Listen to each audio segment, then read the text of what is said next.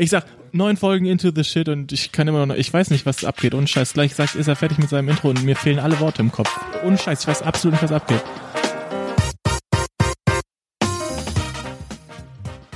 Hallo und herzlich willkommen zu einer neuen, ganz besonderen Ausgabe von Flimmerfunzel. Es ist Sonntag, der 18. Oktober, also wenn diese Folge gerade erscheint. Und äh, Blackpink feiert nun seit ungefähr zwei Wochen den Erfolg ihres neuen Albums. Also ich, ich weiß nicht, inwiefern das jetzt ähm, an meiner Bubble liegt, aber der Netflix-Algorithmus hat so gefühlt bei allen Leuten in meinem Umfeld diese Blackpink-Doku auf die Startseite gespult. Und ähm, wir auch, äh, auch wir bei Flimmerfunzel feiern heute einen ganz besonderen Meilenstein. Ähm, es ist zwar erst die dritte Folge der zweiten Staffel, aber äh, gleichzeitig auch, Sven Celine, es ist die zehnte Folge. Nein. Wir hatten in der ersten Staffel äh, sieben Folgen, also von daher auch so ein, so ein kleines Mini-Jubiläum für uns. Ne? Wir haben es äh, wir haben's in die Zweistelligkeit gebracht. Also eigentlich ist es ja dann die zwanzigste Folge, oder? Also Stimmt, das ist auch ein doppeltes Jubiläum wieder, wie bei der ersten Folge. Wenn wir die ganzen ersten Folgen mitzählen, auf jeden Fall. So. ähm, ich war gerade schon richtig panisch. Also, weil, wie du sagst, es ist eine besondere Folge. Und dann hast du einfach 18. Oktober gesagt und wir nehmen halt am Donnerstag auf. Und ich war so, heute ist nicht der 18. Oktober. Ich dachte, Aber das, gut äh, gerettet. ich, ich wollte das so noch so ein bisschen verschweigen, weil da können wir die Illusion aufrechterhalten, dass die Leute quasi direkt uns live zuhören. Also es ist der 18. Und äh, jetzt habe ich so ein bisschen das Problem, ich, wie kriege ich jetzt eine gescheite Überleitung irgendwie von Blackpink äh, zu Flimmerfunzel Hey, den hin? Kack hast du dir doch extra aufgeschrieben. Ja, also Ich hatte das auch auf meiner Startseite übrigens. Ich hatte das, aber ich habe es nicht geguckt. Also musikalisch können wir nicht ganz mithalten. Ähm, ich, ich weiß nicht, spielst du ein Instrument, Celine? Ich kann zwei Lieder auf der Ukulele spielen. Oder konnte ich mal. Ich habe schon länger nicht mehr. Ähm, Riptide, ja. Und Wonderwall. Und ähm, Can't Help Falling in Love. Oh. Ja. Schön, Sven, du? Nee, ich kann äh, nichts. Ich kann äh, dieses eine Stück von auf Klavier, die fabelhafte Welt, ich weiß nicht mehr, wie der Song heißt. Dieses eine ganz berühmte, was, ah, was jeder die kennt. fabelhafte Welt von Amy Genau, oder irgendwie das- sowas, ja. Von Amy. Amelie, Digga. Ah ja. Das ist so im dieses- Anime. Ja, aber das kann ich auch nur so eine Minute spielen, weil dann kommt der Part, wo man so schnell seine Hände bewegen muss. Ja, ich muss zugeben, ich, ich kann auch, ich kann so ein bisschen Gitarre spielen, aber wirklich, wie Celine sagt, das reicht so gerade für Wonderwall und mehr eigentlich nicht. Ist auch schön. Aber Celine hat das ähm, nicht gesagt. Dafür äh, kann unser heutiger Gast äh, uns, äh, der ist uns da sicher ganz klar überlegen. Also ich weiß nicht, welches Instrument er nicht spielen kann. Ähm, und um jetzt endlich irgendwie die Kurve zu Blackpink zu kriegen, also ich kann zumindest verraten, die Band Dickes Gebäude, in der unser Gast spielt, ist schon lange bevor es cool war, in bunten Farben über die Bühne gesprungen. Äh, existiert jetzt seit 2009 und schaut auch insgesamt auf einige erfolgreiche Shows zurück. Dreifacher Sieger beim Wuppertaler Schülerrock Festival. Und äh, ich begrüße heute hier den Bassisten der Band. Hallo Robin. Hallo, Hallo, Bobby. das war eine Einleitung. Ich fühle mich richtig besonders. Oh, Schön, ja. dass ich hier sein kann. Wir wollen dich auch begrüßen. Also Fabi hat gesagt, dass nur er dich begrüßt. Mhm. Aber ich wollte dich auch nochmal begrüßen. Ich weiß nicht, Celine vielleicht auch. Ich habe dich schon begrüßt. Ich habe gerade ganz leise Hallo Robby. Ich freue mich wirklich riesig, aber ich habe, bevor es losgeht, direkt eine Frage. Wie kann man zwei Lieder auf der Ukulele spielen können und es ist nicht Somewhere Over the Rainbow dabei? Ich, Oh, das oh, wollte das ich nicht lernen. Das, das war mir dann doch zu. Okay, ja, kannst du das spielen? ich glaube Bestimmt, schon, ne? ja. Ja. Du musst dir auch nur was angucken und dann kannst du das spielen, oder? Wir übertreiben jetzt mal nicht so. Wir starten jetzt mal langsam Wahrscheinlich rein. brauchst du nicht mal die Noten. Du kannst einfach aus dem Kopf alles spielen, was du willst oder auf jedem Instrument. Ukulele sind vier Seiten, das geht schon. Ich habe noch viele schöne Rock am Ring Erinnerungen, wo Robin die äh, Ukulele auspackt und dann wir alle zu den Four Chords Songs. Ah, Den das war schön. ja. Genau, das können wir vielleicht auch direkt mal verraten. Ähm, Robin, äh, wir kennen uns natürlich auch schon lange. Das ist, äh, da brauchen wir gar kein Geheimnis draus zu machen. Ähm, seit der Schulzeit, also so gesehen, ähm, äh, auch für für uns erstmal ein gutes Gefühl, ja jetzt jemanden sitzen zu haben, der nicht ganz fremd ist äh, als ersten Gast. Ähm, das ist ja sicherlich für dich auch so eine ähm, ja eine, eine kleine Aufregung, oder? Ich weiß nicht. Hast du in, in, im Vorgang an diese Sendung gedacht, oh Gott, erster Gast? Eigentlich, als ihr mich angerufen habt, das ist schon ein paar Wochen her, da saßt ihr gerade beim Planungstreffen von dieser zweiten Staffel und ich dachte schon, okay, das wird was Großes, weil das ist irgendwie jetzt wirklich schon lange her und wir haben einen Termin gemacht für einen Monat später oder so. Und dann habe ich es erstmal wieder ein bisschen verdrängt und dachte, ach, alles easy, ich habe mich gefreut. Und dann habe ich eure Podcast-Folge, die letzte, gehört, wo ihr am Ende mich so angeteased habe. Und danach dachte ich, boah, scheiße, das kann ich nie erfüllen. Und seitdem habe ich ein bisschen Panik. Ich habe nochmal alle Folgen gehört, habe mir Notizen gemacht und äh, jetzt bin ich hier. Da haben wir uns auch ein bisschen verrannt, ehrlich gesagt, letzte Folge. Weil wir hatten so gar nicht überlegt, was ist, also wie kündigen wir das jetzt an? Und dann ging es irgendwie immer weiter, immer weiter. Dann haben wir selber gemerkt, okay, jetzt übertreiben wir ein bisschen. Übertreiben wir, aber also du bist natürlich sehr besonders, ne? Und wir freuen ja. uns, aber der wir Vorteil haben den Druck ist, aufgebaut. Genau, aber zum Glück nur auf deinen Schultern. Also insofern ist das eigentlich für uns ja eine relativ bequeme Situation. Ja. Robin, ähm, ich würde sagen, wir starten mal ein bisschen rein. Wir wollen äh, so ein bisschen deine musikalische äh, Karriere in Blick werfen. Und ich hatte ja gerade schon gesagt. Klingt schon wieder so besonders. Mach mal langsam. In, der, in deinen musikalischen Hintergrund schauen. Ja, okay, das ist, das ist besser, danke. Super. Wann hast du dein erstes Instrument gelernt? Ähm, ich glaube mit sechs oder sieben. Und welches war das? Cello. Und hast du das freiwillig gemacht oder wurdest Ja. Ja, wirklich. Ich war. Ähm, du konntest gar kein Cello tragen mit sechs oder mit sieben. Ja, aber es gibt die in ganz klein, die sind richtig süß. Jetzt und ehrlich? dann so ein kleiner Junge, es gibt Bilder von mir, wo ich so das erste Mal am Cello äh, äh, sitze und das ist wirklich, ähm, man soll das ja nicht über sich selber sagen, aber ich finde mich süß auf den Bildern. ähm, äh, ja, mit sechs, ich war, wurde von meinen Eltern so musikalische Früherziehung äh, gepackt und ich fand alle Instrumente so geil und wollte die ganze Zeit Schlagzeug spielen. Dann haben meine Eltern gesagt, nee, das dir doch was anderes aus und dann wollte ich unbedingt äh, Cello spielen und seitdem habe ich Cello gespielt und dann ist irgendwann nachdem das ein bisschen langweilig war, äh, noch viel anderes dazugekommen und äh, ja, jetzt spiele ich Bass, Gitarre, bisschen Klavier und so. Was ist dein liebstes Instrument? Ähm, so in den, im letzten Jahr eigentlich Klavier, weil ich das eigentlich immer am spaßigsten finde, aber ich kann es nicht so gut dass ich, also dass man das so richtig spielen kann. Ähm, aber ich finde eigentlich Klavier immer am geilsten, weil man alles irgendwie abdeckt. Und ich kenne das halt vom Cello, man ist immer nur so ein Solo-Instrument und dann ist auch ein bisschen langweilig und dann spielt man irgendwie so komische Bach-Sonaten und so. und es ist halt nur cool, wenn man irgendwie im geilen Orchester spielt und irgendwelche Filmmusik macht, aber sonst war das echt immer ein bisschen langweilig. Das heißt, eigentlich hattest du von Anfang an äh, gar nicht geplant, Teil eines Ensembles zu sein, sondern du wolltest das ganze Ding irgendwie alleine rocken? Ja, das, äh, ich glaube, die Sachen sind auch dazugekommen irgendwie. Ähm, aber du willst vermutlich auf die äh, Gründung dieser schönen Band anspielen und das äh, war überhaupt nicht geplant, auf jeden Fall. Möchtest du da ein bisschen mehr erzählen? Nee, eigentlich nicht. ähm, weil es ist mir auch ein bisschen unangenehm alles und die Anfangszeit ist auch echt unangenehm und so, aber ähm, äh, ich finde das immer wieder krass. Es ist halt jetzt elf Jahre her zum, zur Einordnung, ich bin 28, also äh, ich war jetzt nicht so jung, wie man sich das vielleicht vorstellt, wo man das dann noch gut verzeihen kann. ähm, aber irgendwie, wir wollten das auch gar nicht alles so äh, äh, serious machen, sondern irgendwie einfach ein bisschen Spaß haben. Und das, glaube ich, äh, war dann auch das Gute, weil wir damals echt alle überhaupt nichts konnten. Und ich konnte auch nichts. Also ich konnte halt Cello spielen, das konnte ich wirklich, weil ich das irgendwie zehn Jahre ge gelernt habe, aber alles andere konnte ich wirklich überhaupt nicht. Und dann hast du dir die restlichen Instrumente so Ja, ich habe schon Bassunterricht genommen, mal noch zwei, drei Jahre. Dann habe ich gemerkt, dass man für E-Bass echt keinen Unterricht braucht. also zumindest, wenn man in einer Rockband spielt. Ähm, das ist auf jeden Fall schon mal ein äh, kleiner Tipp, den ich hier habe.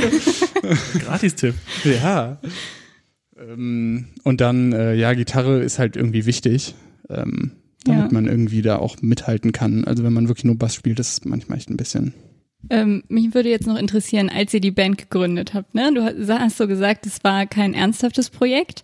Und wie seid ihr auf die, also wer hat entschieden, dass du Bass spielen sollst? Also wie kam ähm, und wer Gitarre spielen soll und so weiter. Ich, ich hatte zu der Zeit, ich glaube, ich habe ein halbes Jahr vorher Bassunterricht angenommen, okay. äh, äh, angefangen. Ähm, und deswegen war das irgendwie relativ klar. Und wir waren auf so einer Feier von einer Kirchengemeinde, ganz schlimmer, schlimmes Ding. Und wir sind halt da rumgerannt und haben halt Leute genau gesucht. Also wir haben da noch jemanden gesucht, der halt Gitarre spielt und dann haben wir noch jemanden gesucht, der Schlagzeug spielt und dann sind wir halt rumgerannt, haben Leute gefragt und dann hatten wir noch keinen Sänger und noch jemand, der noch mitmachen wollte, der konnte Keyboard spielen. Also es war wirklich so. Äh, wer, wer war Zufall. denn wir? Du, also du bist so der der Gründer. Ich weiß Vater das gar nicht. Nee, das ist so alles so ein bisschen äh, entstanden. Ja, ich kann mich da auch nicht so dran erinnern. Aber äh, du kannst. aber so ein bisschen, das hat sich halt so ergeben und da war dann halt noch unser Sänger Jakob war halt da und der wollte auch noch unbedingt mitmachen und dann ist er halt Sänger geworden und so. Also es ist wirklich alles, das klingt alles nach so einer glorreichen Geschichte, aber es ist halt echt blöd gewesen. Wir waren am Nachmittag auf so einem Kirchengemeindenfest und wussten nicht, was wir halt sonst machen sollen. haben uns halt für den nächsten Tag verabredet. Das war alles ähm, ist jetzt nicht der glorreichste Ja, Tag aber gewesen. das ist elf Jahre lang hat es irgendwie gehalten. Das ist ja, schon krass, oder? Ja, das äh, finde ich auch immer wieder krass. Und jetzt gerade ist auch, äh, Ähm, Es gibt ja Höhen und Tiefen, was so die Arbeit angeht, ob man jetzt gerade viel macht oder wenig. Und jetzt gerade ist eher wieder eine Phase, wo wir sehr viel machen und so. Äh, und das ist, äh, finde ich, äh, auch sehr interessant, das zu überlegen, wie lange das her ist und was für ein anderer Mensch man damals war. Und äh, ja, und ich habe auch, als ich eure Folgen jetzt nochmal alle gehört habe, auch gemerkt, dass ihr das schon ziemlich oft erwähnt habt. Was? Genau, Ähm, dass wir die Besten sind. Nee. nee, Danke, Sven, gut, gut und unauffällig reingebracht. Sorry. Das habt ihr auch ein paar Mal gesagt. Aber weil ja auch diese ganze Geschichte, also eigentlich, man kann das ja zurückführen darauf, dass wir diese Band gegründet haben und dann Räume zur Verfügung bekommen haben und äh, irgendwie eine Freundesgruppe da sich drumrum mitgebildet hat und so. Und dass das ja irgendwie viel Impact hat, so ein komischer Nachmittag in der Kirchengemeinde, wenn man das mal jetzt nur darauf Auf jeden zurückrechnet Fall, irgendwie. total. Ja, ich denke auch vor allem, du sagtest ja vorhin, dass man am Anfang gar nicht so große Ambitionen hatte. Ne? Vielleicht wollte man einfach nur so ein bisschen äh, rumjammen, aber irgendwie ist es ja dann doch dazu gekommen, äh, dass ihr, ja, ihr hattet irgendwie dann Raum zur Verfügung und ihr habt ja auch irgendwann eine EP rausgebracht. Mir ist so heiß. Ich, Entschuldigung, ich muss kurz meinen Pulli ausziehen, falls es hier okay. ähm, raschelt. Ähm, ich äh, ich finde, interessant ist doch bestimmt dieser Moment, wo man sich dazu entscheidet, von ähm, so ein paar Freunden, die sich halt ab und zu treffen, um ein bisschen Musik zu machen, äh, zu entscheiden, okay, äh, wir wollen jetzt unsere Musik wirklich mal ähm, produzieren und vielleicht sogar mal ähm, auf eine Platte bringen. Bei uns gab es den Unterschied gar nicht, weil wir am ersten Tag, also wir hatten, haben uns gegründet, am nächsten Tag haben wir uns getroffen, das erste Musikvideo mit einem Camcorder aufgenommen und eine MySpace-Seite gegründet und da Sachen hochgeladen. hab, gibt's das Video noch? äh, ja, aber das ist wirklich mit Ich so würd, glaub ich, in viel so Geld dafür Safe und zahlen, so. um das- Ja, wir War, haben, war das ein Cover? Mhm, das war ein Cover und wir haben alle Boxershorts getragen, nur, nur. War, Ähm, das war der erste Tag, so hat das Ganze angefangen, ja. es Jetzt ehrlich? Ja. Ich glaube, da gibt's einen kleinen Ausschnitt von ähm, in dem zehn Jahre ja, dickes Gebäude. Genau, genau, da ja. sieht man das ein bisschen. Ich habe mir das im Ähm, Vorfeld nochmal angeguckt als ja. gute Sehr gut, Vorbereitung. sehr da gut sieht man das, falls ihr mal nachgucken wollt auf YouTube, ne? Dickes Gebäude. Und deswegen gab es gar nicht so einen Moment von jetzt geht's irgendwie los, weil für uns war das, obwohl das so eine Schnapsidee war, dem ersten Tag halt der serious Shit so. Also wir haben wirklich, ähm, wir haben uns direkt wie Rockstars am ersten Tag gefühlt und wir dachten, wir sind es jetzt. Jetzt ehrlich? also ja, das ist Obwohl ja ihr das. auch so alle wie wir halt, ne? Du tust so, als wärst Ja, du das so ist-. Ja, das stimmt, das stimmt. Also äh, das, das braucht man doch bei so einem bei so einem Projekt und äh, es wirklich sind lustige Parallelen zu euch, weil Ja, Ich aber glaub- ich würde sagen, dass zum Beispiel bei uns dieser Punkt war, wo wir dann äh, das Equipment von dem 25 Mikro Eu- Euro Mikrofon äh, Mhm. auf das nächst teurere abgegradet haben. nicht den Preis sagen. Ich, ich nicht guck mal kurz zu meinem Chef. zu meinem Buchhalter. Ähm, nee, wir haben dann am Ende schon relativ viel Geld in die Hand genommen für unsere Verhältnisse. Äh, Gab's nicht, also dann, und für mich wurde das dann erst ab diesem Moment irgendwie so richtig ernst. So, und dann habe ich irgendwie, also wir haben dann auch irgendwie gesagt, okay, wenn wir das jetzt machen, also wenn wir jetzt so viel Geld in die Hand nehmen, dann äh, lass uns auch irgendwie committen und äh, regelmäßig treffen und das einigermaßen ernst nehmen, damit nicht nachher einer von uns mit anderen Erwartungen da steht und so Ja. weiter und so fort. Gab's diesen Punkt nicht bei euch, weil ich meine, so Instrumente und Video und vor allem dann irgendwann die EP ist ja scheiße teuer gewesen, das aufzunehmen oder nicht? Voll. Also wenn es jetzt wirklich nur so um Projektplanung und so geht, auf jeden Fall. Ähm, waren uns vorher irgendwie alle schon bewusst, dass es irgendwie super wichtig ist, aber es gab natürlich den, äh, den Moment, wo man sich dann bespricht, eine Finanzplanung macht für diese ganze EP, Sponsorengelder irgendwie versucht ranzukriegen, Crowdfunding-Sachen macht und wo man dann wirklich nur noch durcharbeitet, weil man irgendwie dieses Projekt jetzt haben will und dass sich dann so bei so Projekten ja auch immer ähm, gegenseitig bewirkt. Also einerseits sagt man vorher, jetzt geht's los und weil es dann losgeht, wird man plötzlich voll angefixt und äh, ballert noch viel mehr da rein in so ein Projekt. Ähm, das gab's auf jeden Fall äh, auch immer wieder und da auch genau aus diesem Grund gibt's auch immer so in unserer Bandgeschichte halt so Höhen und Tiefen, wo gerade mal nicht so viel passiert und dann trifft man sich wieder und sagt so, boah, jetzt wollen wir noch mal was richtiges ballern und dann äh, macht man wieder eine neue Planung, so wie jetzt bei eurer zweiten Staffel. Stimmt. Da, da habt ihr auch so ein Planungstreffen gemacht und dann Ja, man, man merkt schon, manchmal hat man so Meilensteine der Professionalisierung, äh, wo man auch äh, so alle sich einig sind, dass es jetzt hier ein Stück weit ernster wird. Wie das klingt, Fabian, das kannst du Ja, nicht so uns, sagen. ne? Tut mir leid. Ähm, das heißt, äh, ihr habt auch irgendwann natürlich angefangen, ähm, Geld in die Hand zu nehmen. Äh, Was war da euer Ziel? Wolltet ihr einfach euer Hobby auch irgendwie ähm, nach, nach außen tragen, also dem irgendwie ein bisschen mehr Substanz verleihen? Ähm, hattet ihr vielleicht sogar irgendwann auch die Ambition, ähm, das Geld wieder reinzukriegen? Ich weiß nicht, habt ihr darüber gesprochen am Anfang? Also eigentlich bei allem, was wir gemacht haben, geht es schon darum, dass wir am Ende nicht selber sehr viel zahlen. Also einfach, weil wir noch nie Geld hatten alle ähm, und immer nur Projekte so in Zeiten gemacht haben, wo wir zur Schule gegangen sind oder studiert haben, tue ich jetzt immer noch, ist äh, alles ein bisschen dauert länger. Ähm, aber äh, da hat man einfach nicht viel Geld. Das heißt, man muss immer vorher genau planen und sagen, was ist drin, was ist nicht drin, wo kriegen wir das Geld halt wieder rein. Ähm, man hat natürlich, wenn man eine Band ist und viel investiert, die Möglichkeit halt durch Auftritte Geld wieder reinzukriegen. Aber das ist natürlich auch jetzt nicht so planbar und so. Das ist manchmal ein bisschen schwierig, aber äh, es war schon immer das so. Wir wollen halt was Großes hinkriegen, ohne dass wir uns dafür jetzt verschulden und jeder irgendwie jetzt selber 1000 Euro zahlen muss, weil wir das einfach nicht hatten. Mhm. Ähm, äh, aber es geht schon natürlich darum, dass man dass man das, was man sich vorher viele Jahre eingeredet hat, so wir sind die Größten, wir sind Rockstars und so, also wir können alle was, obwohl wir halt überhaupt nichts konnten. also man geht bei Rot über die Straße und denkt, jetzt ist man halt cool so, weil man irgendwie, jetzt sind wir Rockstars seit zwei Wochen. Also solche Momente gab es, so das ist wirklich ein schlimm. schöner Vergleich gewesen. Nein, aber es gab wirklich so Momente und äh, irgendwann will man das natürlich auch äh, beweisen und das irgendwie festmeißeln und irgendwie was haben, was man dann auch wirklich veröffentlichen kann, was irgendwie, wo man viel Arbeit in eine Sache reingesteckt hat und das Leuten zeigen kann ähm, und sagen kann, so das haben wir jetzt irgendwie geschafft. Man will irgendwie eine große Release-Party machen, wo man dieses Album vorstellt oder so. Ähm, voll. Ja, ich erinnere mich, die Release-Party war auf jeden Fall sehr gut.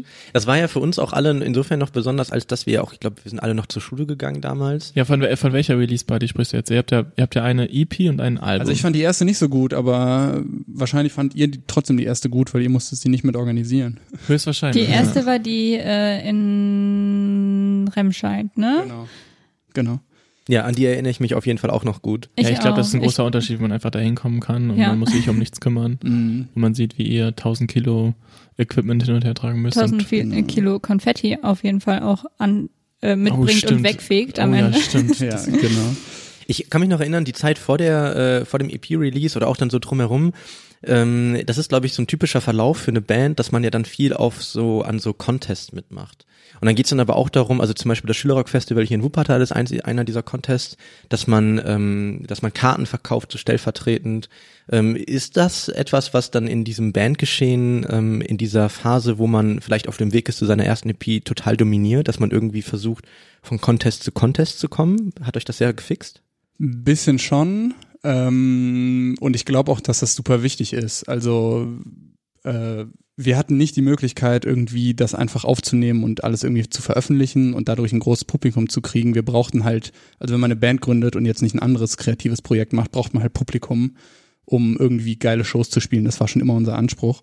Und das ist gar nicht so einfach als äh, kleine Schülerband, die halt auch Kacke ist, also ähm, irgendwie an gute Auftritte zu kommen, wo viele Leute sind. Also das ist ähm, und da sind diese Contests oft super äh, Mittel, weil man einerseits äh, seine Leute damit hinbringen muss, aber dadurch sind halt auch von den anderen Bands Leuten da, äh, Leute da und dadurch spielt man halt Konzerte, die man nie spielen würde, wenn man das jetzt selber organisiert hätte, weil ähm, äh, weil man so viele Leute gar nicht irgendwie kriegt. Ähm, aber ein ganz klarer Punkt ist dabei auch immer, dass das von der extrem von der Eigenleistung abhängt. Also bei uns war zum Beispiel dieses, wir kümmern uns um Konzerte und um Auftritte und um viele Leute und so und verkaufen viele Karten für diese Contests, war so ein totales Steckenpferd bei uns. Da hatten wir super Bock drauf und wir haben halt viel weniger Zeit da rein investiert, halt eine gute Band zu sein. Ähm, hätten wir auch machen können, dann wären wir, wären wir halt jetzt besser so und können alle unsere Instrumente besser spielen, aber das war immer schon unser Ding. Wir wollten halt live auftreten und haben uns dann halt immer noch verrücktere Live-Sachen überlegt, um das zu kompensieren, dass wir halt immer noch nicht gut spielen konnten. ähm, Darf ich fragen, ja. weil du so offen darüber sprichst, äh, habt Ja. ihr euch das an einem gewissen Punkt eingestanden? Weil ich meine, gab es diesen Punkt, wo ihr gedacht habt, okay, ich gehe zwar bei Rot über die Ampel, aber ich kann halt immer noch nicht gut. Aber ich bin halt geil dabei und alle gucken mir dabei zu. Nein, also seit gab es irgendwann den Punkt, als ihr gemerkt habt, okay, ähm, ich glaube, wir sind, äh, wir sind nicht so gut, wie wir das gedacht haben. schon, wir haben da oft drüber geredet und ähm, ist uns immer klar, dass eigentlich da mehr reinfließen muss. Ich glaube, da gibt es so einen ganz interessanten Wechsel zwischen so einer kindlichen Naivität, wo Mhm. man einfach noch denkt, man ist halt der Geilste und hat halt keine Ahnung. Und dann irgendwann versteht man so viel davon, dass man sich mit super guten Sachen vergleicht. Das ist ja irgendwie immer das Problem, dass man sich mit Sachen vergleicht, die irgendwie halt total produziert sind, wo krasse Bands dahinter stehen oder auch bei anderen kreativen Projekten. Mhm. Und dann hat man irgendwann verstanden, wie gut das eigentlich sein müsste, und das geht halt schneller, als dass man so gut ist. Also man kann immer sehr gut dann feststellen, okay, das, äh, das Niveau will ich erreichen, aber das zu erreichen ist halt äh, immer schwer. Und das ist schon ganz klar und das ist ja auch äh, überhaupt nicht mehr so wie früher, aber ähm, es gab da schon diesen Switch ähm, und einer ähm, bei uns, unser Keyboarder, äh, hat halt auch Musik studiert und bei dem kam dieser Switch halt natürlich viel krasser, weil er einfach jahrelang nur Musik studiert hat und danach dann halt quasi zurückkam, so ein bisschen gefühlt und dann bei uns wieder mitgemacht hat und wir halt alle einfach nur irgendwie Freunde sind, die ein bisschen Musik machen und äh, alle halt nicht super tight spielen und halt nicht die Qualität haben, die er gewohnt ist von seiner Uni. Ja, ja. Und äh, da gibt's schon äh, viel Reibungspunkte und man muss dann auch immer wieder austarieren, was will man, also worauf hat man eigentlich Bock und was ist, äh, ja. Ich finde aber, was bei euch so super beeindruckend ist, vor allem wenn du da jetzt auch ähm, noch so reflektiert drüber sprichst, dass euer Steckenpferd halt, wie du gesagt hast, war, dass ihr so viele Leute mobilisiert und dass ihr live spielt und krasse Live-Sachen macht. Und ich glaube, dass halt dadurch, weil ihr nach außen so super selbstbewusst rübergekommen seid und halt so viele Leute mitgebracht habt, wir alle, also besonders halt wir drei, wir waren ja in diesem großen Freundeskreis, der quasi eure Fan, eure Kern-Fangemeinde war Richtig quasi. geile wir Fangemeinde alle übrigens. dachten, also wir, wir waren halt auch so, dickes Gebäude, die sind so geil und wir waren bei jedem Auftritt halt voll dabei und haben euch so unterstützt, weil ihr halt nach außen hin so selbstbewusst einfach wart und wirklich das halt euren Bereich euch irgendwie ausgesucht habt, Live-Shows, das ist das, was wir am liebsten machen oder wo wir gerade halt am besten drin sind und dann, ähm, ja, das verfolgen wir jetzt ein bisschen. Aber ist das ja, also es ist ja, glaube ich, bei sehr vielen kreativen Projekten so, dass es so ein schmaler Grad ist zwischen, man hat Selbstbewusstsein und deswegen veröffentlicht man das halt auch erst.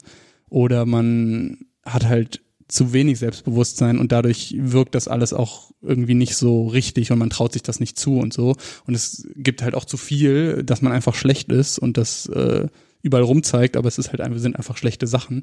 Ähm, und äh, das ist, finde ich, manchmal ein bisschen schwer, sich da wiederzufinden. Okay, ich muss mich selber pushen, damit ich mich geil genug fühle, um mich überhaupt auf so eine Bühne zu stellen. So, also ist ja bei euch irgendwie auch so, dass ihr euch einerseits pushen müsst so und, und gutes Feedback braucht, weil man das sonst nicht, nicht schafft, so sich, Ja. sich so preiszugeben irgendwie in so einem Projekt. Aber andererseits darf das natürlich auch nicht zu viel sein und man muss immer noch im Hinterkopf behalten, dass man auch Qualität halt abliefern muss irgendwie, sonst macht das Mhm. Ganze ja keinen Sinn. dass man auch bei zehn Folgen Flimmerfunzel noch nicht der krasseste Podcast Deutschlands ist. Aber ich finde das, also das ist halt genau so ein Kernthema, glaube ich, in der Kreativbranche, was du halt angesprochen hast, dass man irgendwie natürlich, wenn man was schafft, was irgendwie aus dem eigenen Kopf kommt, was irgendwie auch eine Leidenschaft ist, dass man mutig genug sein muss, um das erstmal überhaupt nach außen zu tragen und dass man dann noch irgendwie darüber hinausgehen muss, um auch andere davon, äh, erstmal um sich selber davon zu überzeugen, dass Ja. man gut ist und um andere zu überzeugen, dass man gut ist. Und ähm, ich finde, das habt ihr auf jeden Fall sehr, sehr gut gemacht in dieser Zeit. Danke, ihr auch. Ich kann irgendwie nicht damit umgehen, dass ihr die ganze Zeit so positive Sachen sagt. Umgang ist vielleicht auch ein gutes Stichwort. Also, weil man hat ja nicht nur den Anspruch an sich selbst, sondern es geht ja auch ein bisschen darum, wie geht man mit der Kritik, die so an einen rankommt. Ne? Also ich meine, klar, wir sind ja, wir sind eure Freunde gewesen und wir haben uns wahrscheinlich auch in so einem Alter ähm, vielleicht mit ähm, negativer, wenn auch konstruktiver Kritik, vielleicht alle ein bisschen zurückzuhalten. Ich weiß nicht, ob ich das so jetzt, äh, ob wir da uns so drauf einigen können, aber Also bevor- ich glaube, ich würde jetzt mal fragen, ob ihr äh, mal nach, nach Resonanz gefragt habt uns an irgendeinem Punkt, weil ich kann mich nicht daran erinnern, dass ihr irgendwie mal gefragt habt, so findet ihr das geil oder oder findet ihr uns gut? Also jetzt nicht, wenn, während ihr auf der Bühne stand natürlich, aber äh, vorher oder nachher.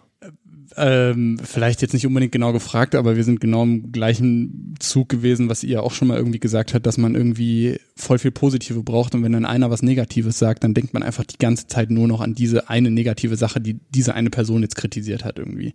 Also wir haben irgendwann mal gedacht, wir wären jetzt YouTuber und haben irgendwie so richtig komische YouTube-Videos produziert, die auch einfach schlecht waren. Da sind wir zu so einem Fußballturnier gegangen und haben uns da verkleidet und so, so richtig dumme Sachen gemacht. Das waren keine coolen Videos. Ja, aber es war auch Und da kam dann auch jemand, also alle haben gesagt, das ist irgendwie cool und einer kam halt meint so, ich glaube nicht, dass das gut ist, dass ihr das so macht. Ich glaube, das hilft euch jetzt nicht als Band und so. Wir fanden das so scheiße und haben uns so abgefuckt darüber und jetzt im Nachhinein war das halt die richtige Kritik irgendwie, weil das war nicht in dem Moment das Richtige und so. Ist ja auch nicht schlimm, aber äh, da reicht halt eine Person und dass es alle halt sonst gut fanden, ist einem dann irgendwie egal. Das ist manchmal auch schwierig. Ich finde die Idee aber nicht fern, dass man 2011 oder wann es war, 2010 mit einer Kamera auf dem Fußballfeld geht und denkt, man könnte noch YouTuber werden. Also Äh, das hätte ich, glaube ich, auch, hätte mir auch passieren können. Ja, aber es war nicht, also es war viel später. Wir hatten schlechte Kameras und es war schlecht geschnitten und äh, es war so im Jahr 2000, keine Ahnung, 15 oder so. Okay, also schon einigen wir uns auf 2010. ja, da ist schon die. Grenze, dass es schon unangenehm ist. Okay. Also das heißt, äh, du, wür- du würdest auch sagen, dass, ähm, dass man so eine Kritik, so eine negative Kritik, die nimmt man da auch mit ins Private, oder? Das ist, das erlebe ich halt hier auch häufig. Also ist, ich weiß nicht, ich habe eine lange Zeit Fußball gespielt und ich weiß noch ganz genau, wenn ich da sonntags auf dem Platz verkackt habe und irgendwie ein, ein Tor verursacht habe, also ein Tor gegen meine Mannschaft, dann, ähm, dann habe ich das wirklich zwei, drei Tage mit mir rumgetragen. Und ähm, ich merke das jetzt auch hier bei Flimmerfunzel. Äh, man ist, man ist sehr kritisch mit sich. Du hast auch vorhin davon gesprochen, dass man einen unheimlich hohen Anspruch an sich selbst hat, weil man sich eben so gut mit ähm, erfolgreichen Sachen vergleichen kann.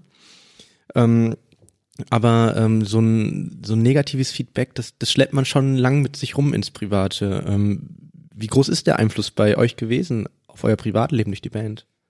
Wir haben ganz lange Zeit auf negative Kritik immer mit Ablehnung äh, und, und Ärger reagiert. Ähm, das, ich rede jetzt von diesen ersten Jahren. Also wir haben halt immer die Person, die uns was Schlechtes gesagt hat, immer scheiße gefunden. So, und damit kompensiert man, kompensiert man das. Und das ist auch ganz gut gewesen am Anfang, weil sonst hätten wir halt nicht durchgehalten. Sonst wären wir irgendwie eine von den Bands gewesen, die sich nach drei Jahren getrennt hätten, weil sie gemerkt hätten, das funktioniert so nicht. Wir werden so nicht berühmt, wir können so kein Geld verdienen und wir haben nicht genug Konzerte. Mm, Das geht natürlich, wenn man irgendwann älter geworden ist, nicht mehr. Und äh, ich finde eigentlich heute, dass ich sehr gerne Kritik höre und jedes Mal mich aber trotzdem dran erinnern muss. Ähm, Ja. also man muss sich das immer aktiv, also ich muss das wirklich immer aktiv sagen, du darfst dich jetzt davon da, darüber nicht aufregen irgendwie.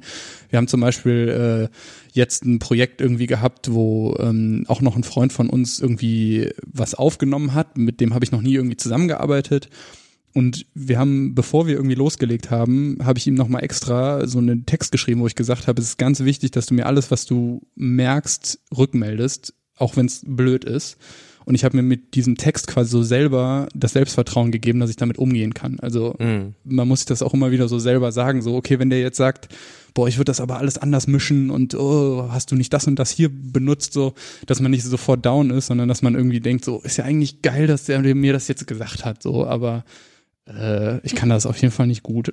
Ich glaube, das sind auch oft ähm, die Punkte, wo man sich selber schon bewusst ist, dass es vielleicht nicht die optimale Lösung ist, weil man da irgendwie länger dran gewerkelt hat oder irgendwie Probleme damit hatte.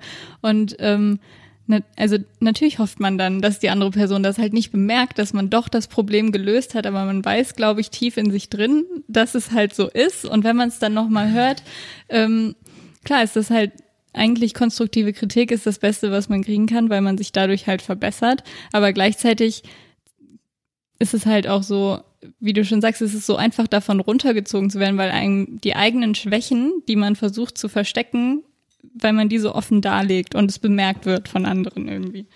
Ähm, ich finde da immer äh, was, wo ich mir oft Gedanken drüber mache, ähm, ist dann die Frage, bis wohin das halt auch gut ist und bis wohin nicht, weil ich in meiner Arbeit, also ich mache jetzt nicht nur Musik, sondern auch anderen Sachen. Ich habe irgendwie mache Website-Programmierung, Design-Sachen, Videos und so, ähm, die auch viel mit Kreativität zu tun haben. Und wo ich mich immer frage, bis wohin ist, ist auch so Kritik okay, weil es auch um Professionalität geht. Und manchmal merke ich selber, dass ich mir halt selber in meine kreative Arbeit eine Profe Profe Professionalitätslevel, das war ein schwieriges Wort, äh, so, so einsetze und dann auch wirklich mit Kritik umgehe und sage, ich muss besser werden und ich muss das jetzt machen und dann irgendwie und ganz oft geht's ja eigentlich gar nicht um die Leistung. Und äh, das ist natürlich auch immer schwierig, wo ich auch manchmal denke, dann kriegt man Kritik zurück und denkt so, ja, aber es geht doch gar nicht um, dass es jetzt perfekt ist. Ich hatte einfach Bock, dieses Projekt zu machen. So, Ja. ich hatte einfach Mhm. mal Bock, jetzt eine Website zu programmieren. Und natürlich ist die nicht perfekt und ich kann da, finde ich manchmal ein bisschen schwierig, weil ähm, Ja. da, das ist immer so ein bisschen in dieser Struggle. Ähm, genau, also ich würde dir sofort zustimmen, vor allem auch, weil ich irgendwie finde, dass man zu wenig wertschätzt, dass äh, sich Leute das halt erstmal trauen müssen, um irgendwas zu veröffentlichen, so egal was es jetzt ist. Ähm, da gehört ja schon eine Menge zu und äh, natürlich kann man halt auf die Schnauze fallen, wenn man irgendwas, irgendwas ausprobiert, so, ne? Und es ist auch nicht perfekt. Aber was ich jetzt noch, oder welche Frage ich jetzt noch auf der Zunge liegen habe, ist, ähm, gerade wenn es bei um Kreativität ge geht und um Kritik damit in Verbundenheit, ist es dann nicht so schwierig, gerade das, das Professionelle, das, das, was man wirklich besser machen kann, von dem zu trennen, was irgendwie so Meinung ist. Also mir gefällt es halt so besser. Ich finde das, äh, ich wusste nicht beantwortet, sorry. Ihr könnt, ihr könnt alle darauf antworten. Ja, ähm, ich finde das ähm, ganz oft und das merke ich auch in meinem, also oft nicht nur bei anderen Menschen, sondern auch in meiner eigenen Arbeit, dass ich halt das in mir selber auch nicht trennen kann. Also ich weiß manchmal nicht, ob ich äh, jetzt was da jetzt vier Stunden wirklich dran saß, weil ich finde, es klingt besser oder nur weil ich denke, es muss so professionell klingen wie was, was ich woanders gehört habe. Ähm, und das stimmt, das ist natürlich die andere Seite, dass ich auch ganz oft, wenn man irgendwie was macht und einfach denkt, boah, ich bin jetzt stolz darauf, ich habe mir Mühe gegeben, ich habe voll viel Zeit investiert, kannst ja auch einfach mal sagen, dass es cool ist und dann kommt jemand und sagt, aber ich hätte jetzt hier an dieser Stelle das und das gemacht und Ja, aber sowas hört man noch tausendmal lieber als du bist scheiße. So. ja, okay, aber hat, hat jemand zu euch gesagt, ihr seid scheiße? Ja, aber aus anderen Gründen. Hat nichts mit dem Podcast zu tun. Ähm, nee, aber so, also so mega viel wirklich konstruktive Kritik habe ich persönlich jetzt noch nicht ge- ge- wahrgenommen oder bekommen. Ich glaube, weil viele Leute sich das auch nicht so äh, direkt trauen vielleicht. Liegt vielleicht auch ein bisschen am Medium, ne? Also schau mal, wir haben jetzt Ja. mit, mit dem Thema, also mit dem Medium Podcast haben wir etwas, was aus Versehen irgendwie total populär geworden ist äh, seit einigen Jahren. Äh, gibt Podcasts natürlich schon super lange, ne? Und jetzt ist irgendwie durch die äh, Etablierung bei Spotify und bei Apple Music das Ganze auch durch so einen gewissen Kommerzialisierungsprozess gekommen. Man könnte schon fast auch von ähm, von Pop-Podcast sprechen, ne? Also wenn wir die ständig zitierten äh, Fest und Flauschig oder Gemischtes Hack zitieren, das ist so irgendwie etwas, was jeder hört. Und das würde ich so ein bisschen vergleichen mit, mit, mit Popmusik. Ne? Irgendwie ist das Teil der Populärkultur und da kann jeder dran partizipieren und alle wissen irgendwie, ähm, was darunter zu verstehen ist. Und ähm, bei Musik ähm, ist es auch so, klar, es gibt Popmusik, ne? Und es gibt irgendwie etwas, was einer breiten Masse gefällt. Aber ähm, inwiefern möchte man auch jetzt äh, Kritik, und sei sie noch so konstruktiv, Sven, äh, wirklich auch ähm, umsetzen, wenn sie einfach nicht ähm, die Musik äh, so bewertet, wie man sie selber möchte. Ne, also klar, ihr könntet eure Musik vielleicht auch so produzieren, dass sie irgendwie den Zahn der Zeit trifft, dass sie äh, sehr radiotauglich ist. Ne? Also wir können noch ganz viele äh, Andreas Burani und Mark Foster äh, hier ins Radio spülen, aber vielleicht ist das ja auch gar nicht das Ziel. Aber trotzdem hat man natürlich irgendwo den Moment, wo man ähm, so ein bisschen auch ähm, sich wünscht, äh, wertgeschätzt werden. Man wünscht sich, man wünscht sich eine gute Kritik. Und ich glaube, ähm, in diesem Zwiespalt erliegt man vielleicht auch häufig dann äh, dieser Tendenz zur populären Gestaltung seine, seiner Kunst. Mhm. Voll. Und da ist ja ein bisschen auch das Problem, dass Kreativität ja eigentlich nicht bewertet werden sollte und nicht, also eigentlich sollte ja Kreat- Kreativität, so wie man, wie sie aus einem rauskommt, ja nicht erfolgreich oder nicht erfolgreich sein. Also sie ist halt, wie, natürlich ist das so, wenn man geile Musik macht, sie erfolgreich. Aber eigentlich sollte, wenn es nur um den kreativen Prozess geht, das ja überhaupt keine Rolle spielen. Es sollte ja nur das, was aus dir kreativ rauskommt, ähm, sollte ja das Produkt irgendwie sein. Und dann sollte jemand sagen, ey, cool, dass du dir Zeit genommen hast. Und Mhm. das war's eigentlich. So. Mhm. Aber das ist natürlich eine Illusion. Aber äh, wäre schön, wenn das so wäre oder wenn man das auch in sich selber abstellt. Also es ist jetzt nicht, oh, ich krieg das von der Gesellschaft aufgedrückt, sondern das passiert ja in meinem Kopf so. Ich denke ja, oh, ich bin nicht gut genug. Ich muss jetzt hier noch vier Stunden an diesem Sound rumschrauben, bis der die perfekten Frequenzen trifft, dass das, wenn das jetzt irgendein geiler Mixer hört, der nicht denkt, oh, da ist jetzt 78.000 Hertz, äh, da ist ein Peak so. Völlig irrelevant. Interessiert keiner. Hat nichts mit Kreativität zu tun, sondern nur man versucht in eine Kreativität halt einen Leistungsanspruch reinzubringen. Voll nervig manchmal. Ja. Aber Ich finde, das ist genau das, was du sagst. Irgendwie, ähm, bei mir ist das ähnlich. Sobald ich irgendwas Kreatives schaffe, möchte ich das halt irgendwem zeigen. Gleichzeitig denke ich aber, ja, es ist jetzt nicht so gut wie das, was ich da von der Person gesehen habe, die schon seit 20 Jahren fotografiert, seit äh, 30 Jahren zeichnet und keine Ahnung was. Und ähm, ich bewundere so Menschen, die halt einfach nur ganz still für sich irgendwie ihre Sachen machen und dann keine Ahnung, irgendwann, manchmal hat man so Momente mit Leuten, die man halt kennt und irgendwann sieht man was so von denen sagt so, hey, hast du das gemacht? Und die so, ja, ich habe hier so 80.000 Bilder mal ich in meiner Freizeit, aber das ist so ganz privat und das finde ich irgendwie bewundernswert, wenn man ähm, kreativ sein kann, ohne eben dieses, diesen Drang zu haben, damit auch was zu erreichen und erfolgreich zu sein oder zumindest halt gutes Feedback zu kriegen irgendwie. Ja, überhaupt dann damit an die Öffentlichkeit zu ja, gehen. genau. Aber es ist auch, also, das kann man auch irgendwie nicht abstellen. Also man Nee. will auch einfach immer gelobt werden für den Scheiß, den man dann ist macht. halt Also ich so. will auch einfach, dass mir jemand sagt, Hammer, du hast das jetzt so geil gemacht. Aber dann, ich, ich finde dich geil. ja, danke. Ich Gerade eben hast du noch gesagt, du kannst Wirklich. nicht damit umgehen, dass wir dich schon Stimmt. mit Komplimenten überraschen. Aber das ist ja genau der Zwiespalt. Also einerseits ist, Ja. es, ist einem das unangenehm, aber wenn jetzt jemand sagen würde, das ist kacke, dann würde ich, also ähm, ich bin ein sehr zahmer Mensch, ich würde dich jetzt nicht hauen, aber so gefühlt in meinem Kopf würde ich dich hauen. Du wirst wahrscheinlich sagen, okay, danke, tschüss. Danke. genau, und dann würde ich mich nochmal hinsetzen, eine ganze Nacht das verbessern. Verbessern. In Anführungsstrichen. Dann schicken Ja. wir die Folge dir zur Post-Production, dann kannst du die so. Nee, nee, auf keinen Fall. Fangt das gar nicht erst ab.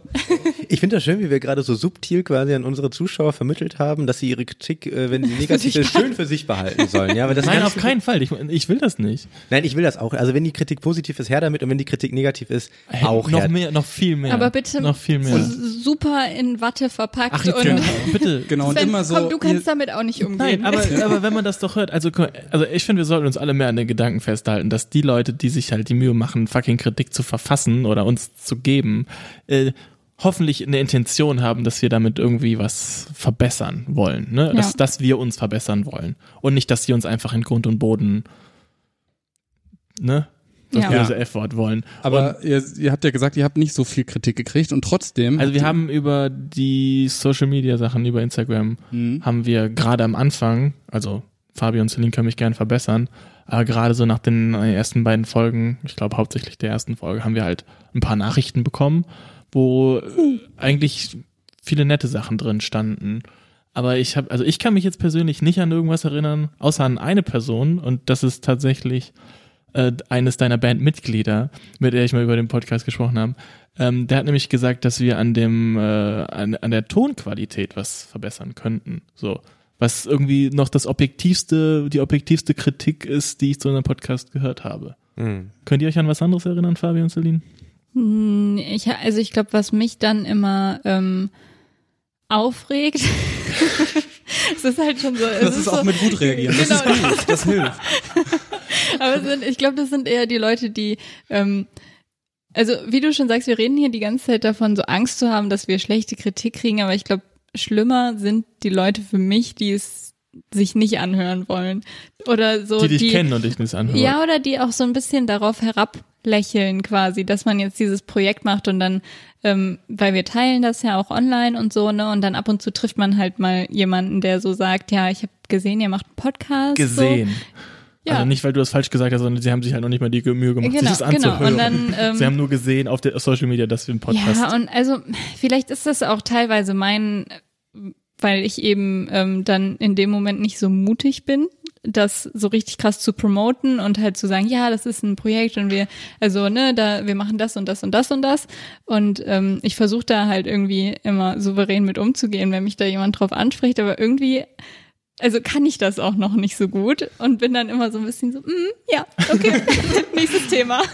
Und dann irgendwie gleichzeitig regen mich diese Situationen dann auf, weil ich denke, warum hörst du es dir nicht an und sagst mir dann was dazu? Und sagst mir, okay, euer Podcast ist super geil, aber diese eine kleine Mini-Sache, die würde ich gerne kritisieren. Dann ist okay. Ne? Das, das wäre ein schöner Satz. Nee, aber ich, also ich mag es nicht, darauf angesprochen zu werden und dann mich dafür rechtfertigen zu müssen, warum ich diesen Podcast mache und ähm, für, also ich fasse das immer so ein bisschen auf, wie als würden die Leute mir sagen wollen, warum nimmst du dich so wichtig, einen Podcast zu machen, wo man halt so spricht. Aber das ist, glaube ich, auch wieder was, was meine Selbstzweifel und mein, ähm, Ja.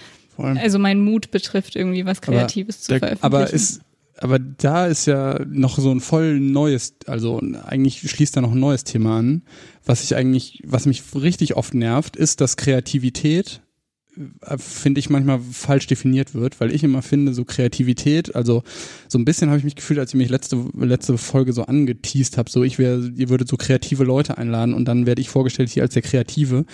Aber für mich ist Kreativität halt eigentlich fast alles. Also eigentlich so viele Sachen, die wir machen, sind irgendwie Kreativität und diese Kreativität, so wie sie definiert wird, ist voll oft so reserviert für so die richtig guten, die so Die krassen äh, Künstler genau die halt, krassen ja. Künstler, die schon irgendwie mit vier eine Sonate auf der Geige gespielt haben und so. Das sind ne, also jetzt nicht in unserem, aber ne oder die halt irgendwie, aber man vergisst immer, dass die ja auch irgendwo angefangen haben und äh, und das ja eigentlich bis bei Kreativität ja nur darum geht, dass du was schaffst und dich ausdrückst und das alles andere ist ja eigentlich völlig scheißegal.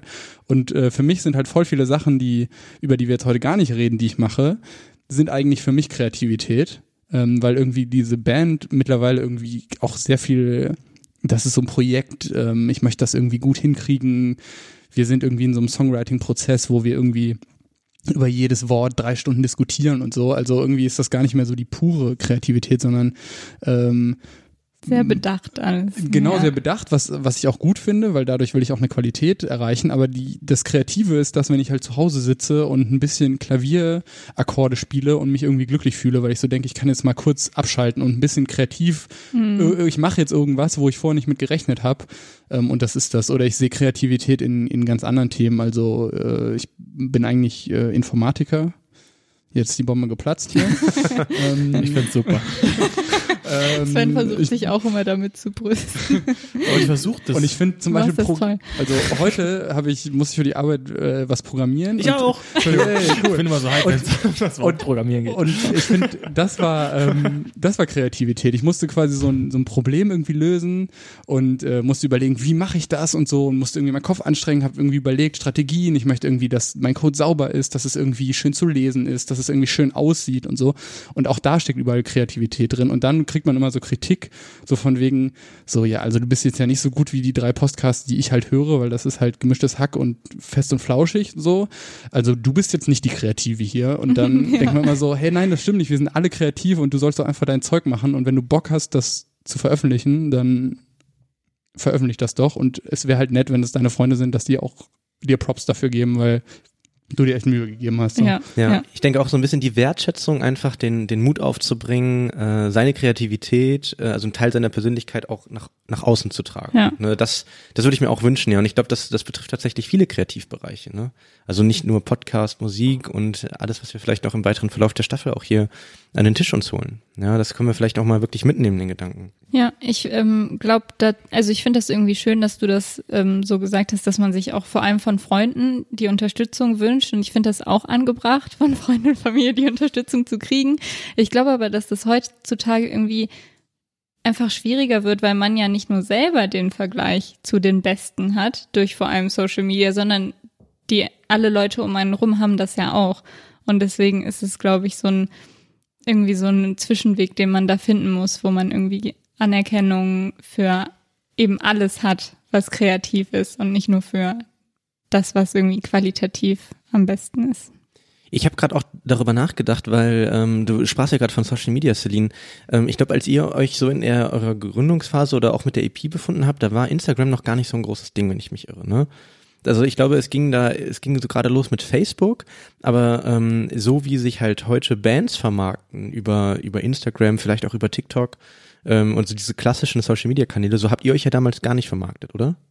Nee, überhaupt nicht. Ähm, und also wenn du mich cool, nach coolen Tipps fragst, wie man sich jetzt als Band bei Social Media vermarkten kann, bin ich absolut der Falsche, weil ähm, ich krieg auch immer ein bisschen äh, äh, den Frust ab, dass ich nicht äh, so Bock hab und so viel immer bei Social Media mache. Und äh, es gibt zwei bei uns, die ähm, das dann immer übernehmen müssen und die sind immer ein bisschen angesickt, weil die meinen, das ist ja was, was alle machen können.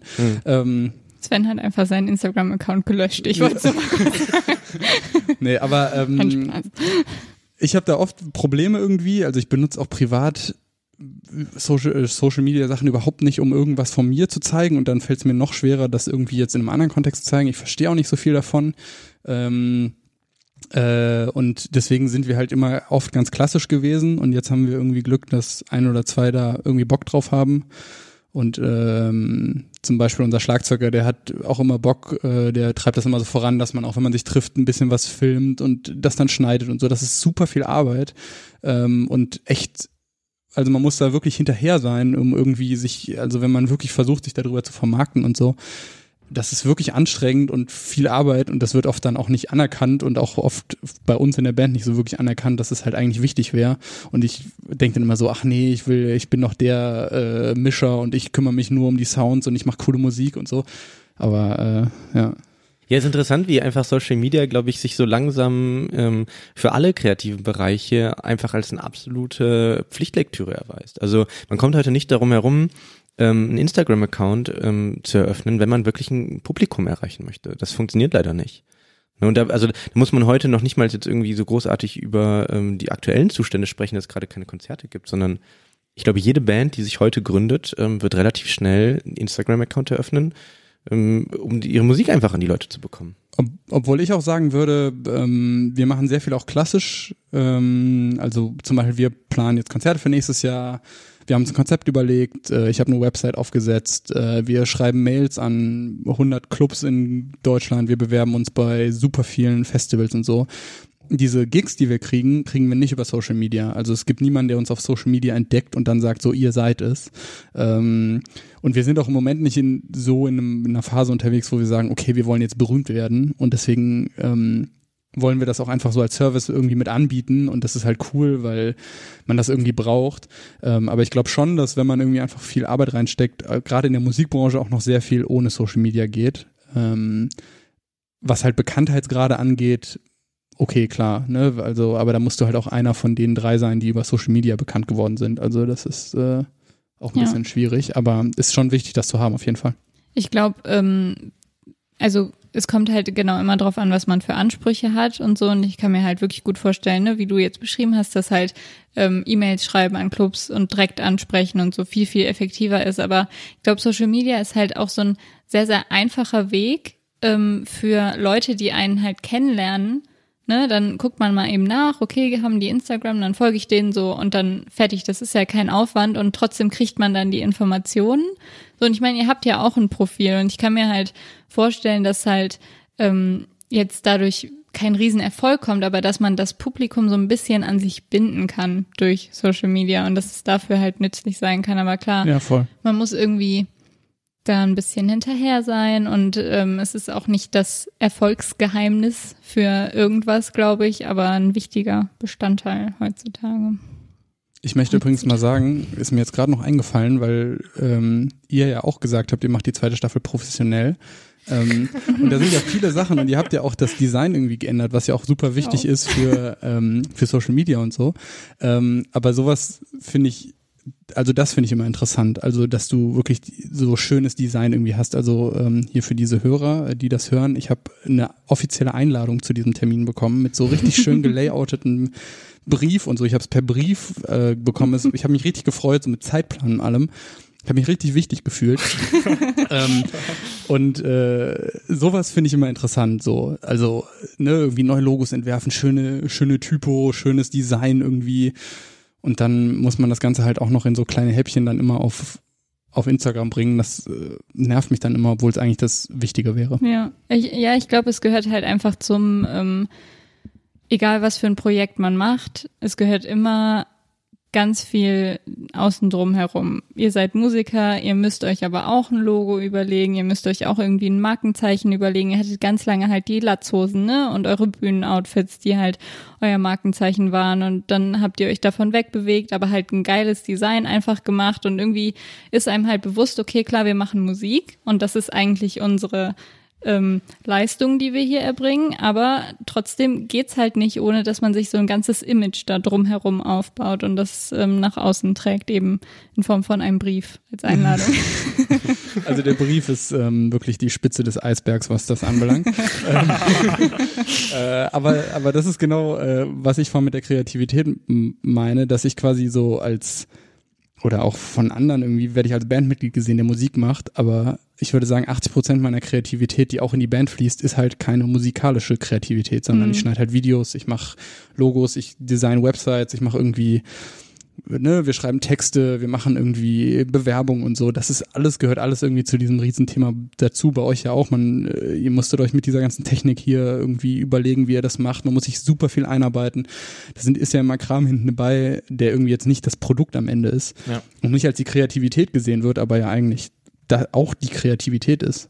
Ja. Ja, ist auf jeden Fall Teil des Prozesses und vor allem ein sehr zeitintensiver Teil. Ne? Oh das ja. ist halt, ne, man veröffentlicht hier alle zwei Wochen möglicherweise eine Stunde Audio Audiomaterial, aber ähm, wie viel Zeit eigentlich in diese eine Stunde reinfließt, ne, das kann man, kann man auch äh, gut und gerne mal übersehen. Ja, Ja. Das, das stimmt. Und ich glaube, bei uns ist es das im Vergleich zu zum Beispiel so einem drei Minuten Song.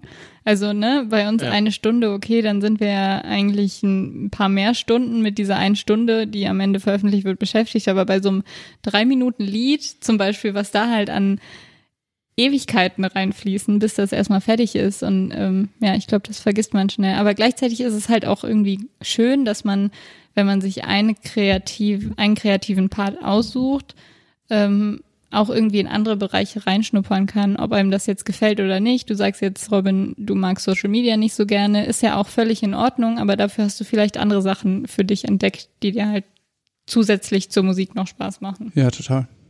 Ähm, äh, Robin, ich habe eine ähm, ganz offene Frage, mit der ich dich jetzt ein bisschen überrumpeln möchte. Und zwar, Wow. was ist denn, ähm, was würdest du behaupten, was, was ist das Besondere an der Musikbranche mal im Vergleich zu anderen Kreativbranchen wie zum Robin, Beispiel... willst du auch noch Wein? Entschuldigung. Das war so unhöflich. Ja, ich möchte bitte auch noch weinen. Gieß dem, gieß dem Robin erstmal Wein nach bei der Frage. Es tut mir so leid, Fabi, du warst gerade richtig drin. Okay, Fabi, ja. Ähm, was ist vielleicht ein, ein besonderes Merkmal im kreativen Prozess der Musikbranche, der sich ähm, von anderen Branchen, von anderen Kreativbranchen, wie zum, also wie YouTube oder Podcast oder so unterscheidet? Ich meine, du hast natürlich keinen großen Einblick in die anderen Kreativbranchen, aber was ist dir vielleicht so als Charakteristikum irgendwie so aufgefallen in deiner, in deiner jahrelangen Bandarbeit? Was, also, was für mich den Ausschlag ergibt, warum ich so gerne in der Musikbranche bin und ich mache halt Videoschnitt, aber ich würde jetzt nicht anfangen zu sagen, das ist jetzt meine Kreativität, ne? Also ich schnapp mir jetzt keine Kamera, obwohl das irgendwie auch kreativ ist. Ähm, ich finde einfach dieser krasse Unterschied ist, Konzerte zu spielen vor Menschen. Also da stehen wirklich Menschen vor dir, die während du was machst, dir applaudieren so. Und das kommt in ganz vielen Kreativbranchen, die heutzutage so besonders sind, nicht vor. Hm. Ähm, kommt natürlich in anderen auch vor, so, aber wenn ich mir jetzt vorstelle, ne, wenn ich ein Video-Creator bin irgendwie auf YouTube, ich krieg natürlich auch Feedback, aber ich habe nicht dieses, ja, dieses über, überwältigende Gefühl, auf dieser Bühne zu stehen und davor stehen die Menschen applaudieren mir gerade, während ich was mache. Ähm, das finde ich irgendwie ein ganz entscheidendes Ding. Gibt's natürlich auch in anderen Branchen, aber jetzt einfach mal zu den klassischen, mit denen ich mich sonst vergleichen würde. Ähm, aber wenn wir jetzt von der Musikbranche als solches sprechen, ähm, es gibt, glaube ich, sehr viel Parallelen zu anderen Sachen, dass es wirklich wenige gibt, die erfolgreich werden, dass man irgendwie äh, jede Kreativbranche irgendwie mit einem Leistungsdruck über, überhäuft. Ähm, ich glaube, man kann viele, Kreat also viele Parallelen ziehen, aber das wäre so für mich, warum ich denke, deswegen habe ich Bock, wirklich Musik zu machen und alles andere ist Beiwerk für Musik, aber Musik ist das, was ich machen will. Einfach weil ich live performen will, weil ich da stehen will. Und auch wenn es nur vier Leute sind, die mir applaudieren, ich finde das so geil. Jetzt, also wo, jetzt, wo du es so erzählst, überlege ich auch zu wechseln. Das Das wäre was für dich, ne? st- stell dir vor, da wäre jetzt, da wär jetzt ein Publikum mit 50 so Mann, die würden dir, wenn du einen Witz machst, applaudieren. So. Was nee, da erzähl mir das nicht. Ich, ne? ich würde komplett abheben des Todes, glaube ich. Ich meine, äh, hier be äh, bekannte Podcasts buchen sich für irgendwelche Jubiläum Ja, stimmt. äh, Hallen und Genau. machen das Ganze live. Es gibt auch Live-Podcasts, ja. Podcast Habe ich auch mal überlegt, Ja. ob, das, ob, ob das was für uns wäre. Ob dann unsere zehn Freunde das, sich das antun würden.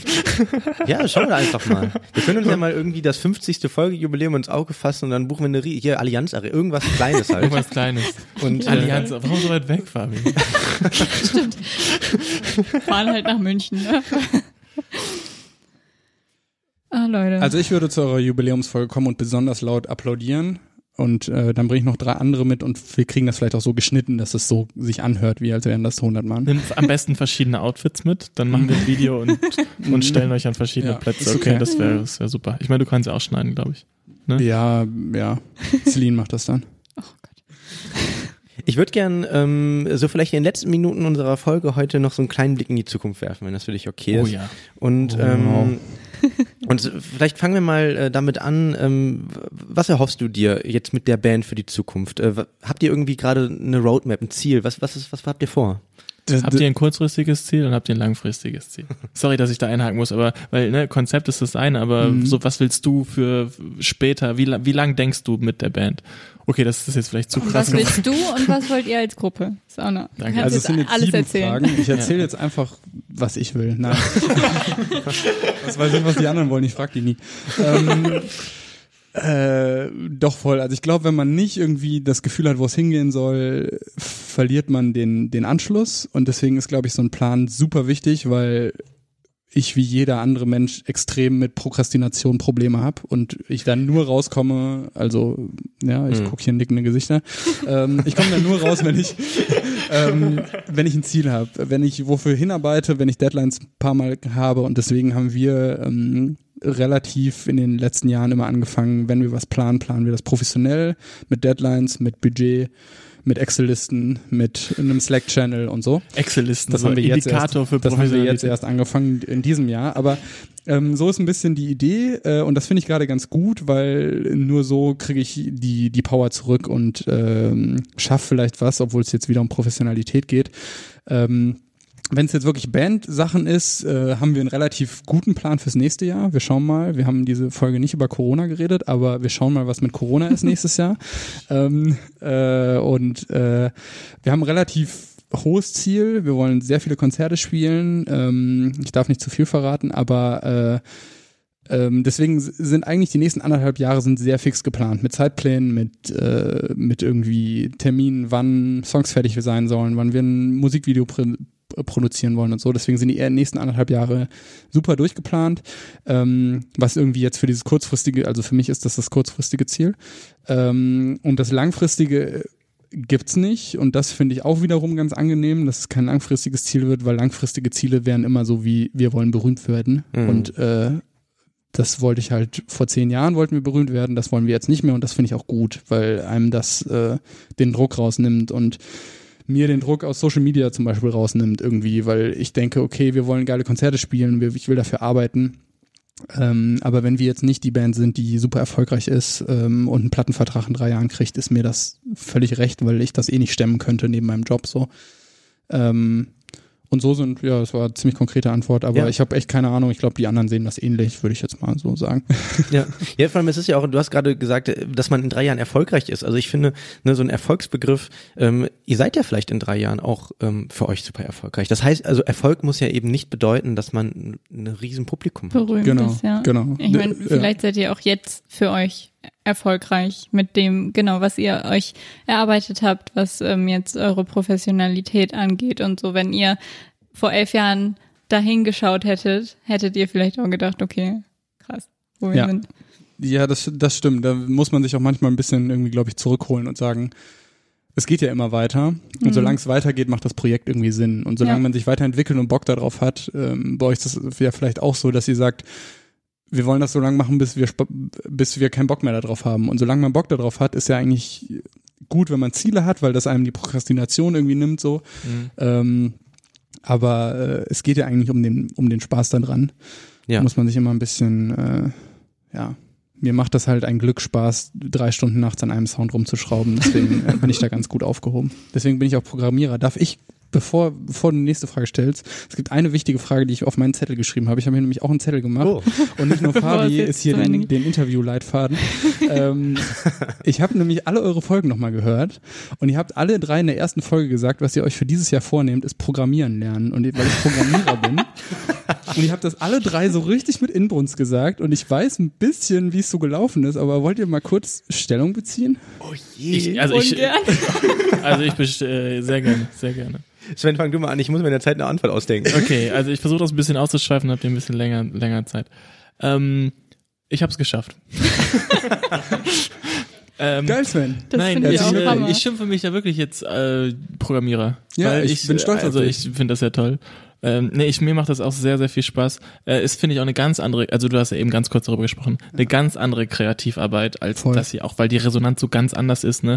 Ich meine, es ist, es geht um Funktion, es geht rein um Funktion. Und irgendwie geht es auch ein bisschen darum, dass man das schön lesen kann und so, aber so Ästhetik und äh, ich finde, es ist eine ganz andere Kreativität. Auf jeden Fall, äh, ja, ich habe es geschafft, einen Werkstudentenjob als Programmierer zu bekommen. Kann ich ja mal so sagen. Ja, ich bin auch Äh, stolz auf dich. Wer Das hast jetzt hier gut im gemacht. Publikum würde es richtig laut applaudieren. danke, dass du das sagst. Voll nett, danke. Nee, ich habe mir das vorgenommen, ähm, Und geschafft, klar, so mache ich das immer in meinem Leben, wenn ich mir was vornehme. Das ist jetzt auch ein ich bisschen gemein, weil ich halt auch genau weiß, wie ist das auch ein bisschen gemein. Ist auch ein bisschen gemein. Äh, ist auch ein bisschen gemein, weil zu dem Zeitpunkt, als ich das gesagt habe, äh, wusste ich schon, dass ich das machen will später. Ja. Also, dass ich damit mehr zu tun haben will. Ja. Und ich hatte schon äh, mich ein bisschen da reingelesen und Celine war wirklich bei null und hatte noch gar keine Ahnung, wie viel Arbeit das ist. Und äh, vielleicht hat sie aber trotzdem Ja, Was also gemacht. Robin, pass mal auf. ich habe ähm, mal angefangen mit ähm, Swift. Da gibt's Geil. so ein, so ein Apple, so eine App gibt's da und da kann man so spielerisch lernen. Hey, voll gut. Und da ja, das ist jetzt, also wir bestimmt- lachen, aber ich find's Hammer. Ja, aber also ich habe mich da vielleicht zwei Stunden mal vorgesetzt insgesamt. Ich habe es noch nicht verbannt von meiner Okay. To-Do-Liste, aber ähm, ich muss gestehen, ich habe da schon länger nicht mehr dran gearbeitet. Aber ich habe ich hab angefangen zumindest. Ist voll okay. Hast du noch, also ist das jetzt für, also du, ist es noch nicht, ist es noch nicht gestorben, Nee, aber wie groß ist deine. Ambition, das fortzusetzen, wenn ich Mm. fragen darf? Also ich glaube, ich habe ähm, noch ein paar andere kreative Ambitionen im Moment, die würde ich, also die ein bisschen höher angesetzt sind, würde ich sagen. Ich finde, das war, du bist der Frage sehr gut ausgewichen. Ja, fantastisch. Ich probiere mal mein Glück. Viel Erfolg. Also ich habe, ich glaube, ich habe ähm, das ähnlich wie Celine. Ich habe mir so ein paar Udemy-Videos, wenn sie dann gerade nur drei Euro gekostet haben, gekauft und äh, die stauben jetzt auch seit langer Zeit zu. Ich habe auch im letzten halben Jahr einfach keine Zeit gehabt. Ich war selten zu Hause, also ich, ich wüsste gar nicht, wie ich das hätte Wie? irgendwie schaffen sollen. In der Pandemie. Boah, ich werde so aggressiv, wenn ich das höre. Nee, also äh, da, da muss ich mir leider so ein bisschen an die eigene Nase fassen. Ich habe da wirklich echt wenig gemacht. Ich glaube, ich habe die äh, viele Energie haben wir alle so ein bisschen in Flimmerfunzel gesteckt. Aber ich finde das auch zugegeben schön, wenn man sich so ein bisschen von so einem kreativen Fluss leiten lässt. Ne? Voll. Ich wollte das auch jetzt gar nicht, um so auf euch zu zeigen. Ich fand es nur lustig, während ich das so gehört habe, dachte ich so, mal gucken, jetzt zehn, zehnte Folge, da kann man euch mal so Da kann man mal Revue passieren lassen. Genau mal ein Fazit ziehen. Was ist aus, was ist aus euch geworden? So.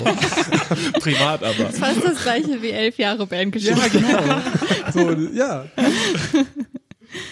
Ja, Leute. Das war eine sehr schöne Frage. Fabi, Ja. hast du noch was auf dem Zettel? Ich habe noch, ich hab noch eine Frage, die ich gerne loswerden möchte. Zum Abschluss ist das die Abschlussfrage. Abschluss. Ist das die Abschlussfrage? Das wäre meine Wow. Abschlussfrage, Sven. Muss ich kurz überlegen, ob ich noch eine vorher reinschiebe, nicht die zu einem Thema ist, was wir schon vor einer halben Stunde abgehakt haben. Ja, schau mal, ich glaube, ich entscheide mich, Moment verpasst. ich, glaube, ich entscheide mich dagegen. Nein, äh, Ich, ich würde gerne ähm, so ein bisschen auch, ähm, um vielleicht dem einen oder anderen da draußen, der gerade ganz gespannt noch äh, an seinen Kopfhörern hängt und äh, äh, morgen oder übermorgen eine Band gründen möchte bei einem äh, Treffen mit seinen Freunden und tausend Instrumente gelernt hat, ähm, dem würde ich vielleicht noch ein bisschen was mit auf den Weg geben können. Und zwar eine Frage so an dich, Robin. Du hast jetzt elf Jahre Bandgeschichte hinter dir. Ähm, wenn du jetzt vorstellst, du sprichst mit dem Robin von vor elf Jahren, dass der gerade zuhört, was würdest du dem raten? Ähm, wie würdest du irgendwie vielleicht ihm empfehlen, was anders zu machen? Hast du einen Tipp für Newcomer? Also ich hätte ganz viele Tipps, die haben sehr viel mit Style und Aussehen und Klamotten zu tun. Ich habe zu der Zeit bei unseren ersten Konzerten so ein offenes Hemd getragen, meine Brust gezeigt und hatte dann so ein Kreuz, also so ein Umhänge, so eine Kette mit einem Kreuz. Das würde ich auf jeden Fall raten, dass die, dass der Robin das nicht mehr machen soll, weil das war echt unangenehm. ähm, aber ansonsten glaube ich, ist wahrscheinlich jetzt noch viel wichtiger als damals. Also es klingt jetzt sehr belehrend, ist jetzt das erste, was mir einfällt. Ja, ist jetzt kein toller Tipp, sondern jetzt das, was mir gerade einfällt. Jetzt vielleicht noch wichtiger als damals, dass man sich nicht direkt vergleicht, dass man nur das macht, weil man Bock hat und dass man es auch veröffentlicht, weil man Bock hat, dass man ähm, das mit Freunden macht, weil es Spaß macht, dass man das verbindet mit Treffen, mit Trinken, mit Leuten, mit Partys. Ähm, dass es nicht vom ersten Tag an nur um Qualität und um Leistung geht, sondern dass man einfach sich trifft, um Spaß zu haben. Und nur so, glaube ich, kann man jetzt gerade Musikinstrument, kann man halt auch nur mit Spaß und halt auch viel Leist also und viel Arbeit lernen. Aber wenn die, der Spaß nicht dabei ist, dann prokrastiniert man nur. Also ich glaube, das ist so der wichtigste, wichtigste Punkt, dass man sich nicht vergleicht und einfach von vornherein erstmal denkt, ich bin geil, ich mach das, ich, ich hab Bock da drauf, ähm, ich bin bestimmt in zehn Jahren so gut wie das, was ich mir gerade anhöre und äh, damit halt zufrieden sein. Das konnte ich damals, weil ich halt jung und naiv war, ich war halt irgendwie ein Kind so. Ähm, ich glaube, wenn ich das jetzt machen würde, könnte ich das überhaupt nicht. Und deswegen ist dieser Rat jetzt auch nicht so belehrend gemeint, sondern also ja, Ich fand den total Ich finde toll. das wunderschön, das war sehr herzerwärmend. Ja, finde ich auch. Lass uns gleich mal was zusammen trinken, so wie Freunde und ein Mhm. bisschen so. ich fand deinen Gin Tonic, den du gemixt hast für den Abend, sehr, sehr lecker. ich Ja. kann ihn gleich noch einmal machen. Mhm, Ich Genau, Bock. wir moderieren mal ganz schnell aus der Folge raus, dann bestimmt noch einen Gin Tonic, Sven. Robin, vielen Dank, dass du heute Ja, gekommen bist. War- Allerherzlichsten Dank. richtig gefreut und ich habe mich richtig gut aufgehoben gefühlt bei euch. Oh, das und mich. ähm, die Aufregung ist auch in den ersten Minuten dann gewichen. Das freut mich. Ich finde, du hast es äh, sehr, sehr gut gemacht. Danke. Ihr habt das auch. auch sehr gut gemacht. Oh Gott, danke schön. Und es hat sich gelohnt, dass ihr ein viertes Mikro gekauft habt. Ja, Gott sei Dank. Dann verabschieden wir uns für heute. Wir hören uns zwei Wochen wieder. Robin, vielen Dank. Und alle da draußen, die zugehört haben, auch vielen Dank. Und jetzt kommt der perfekte Drop.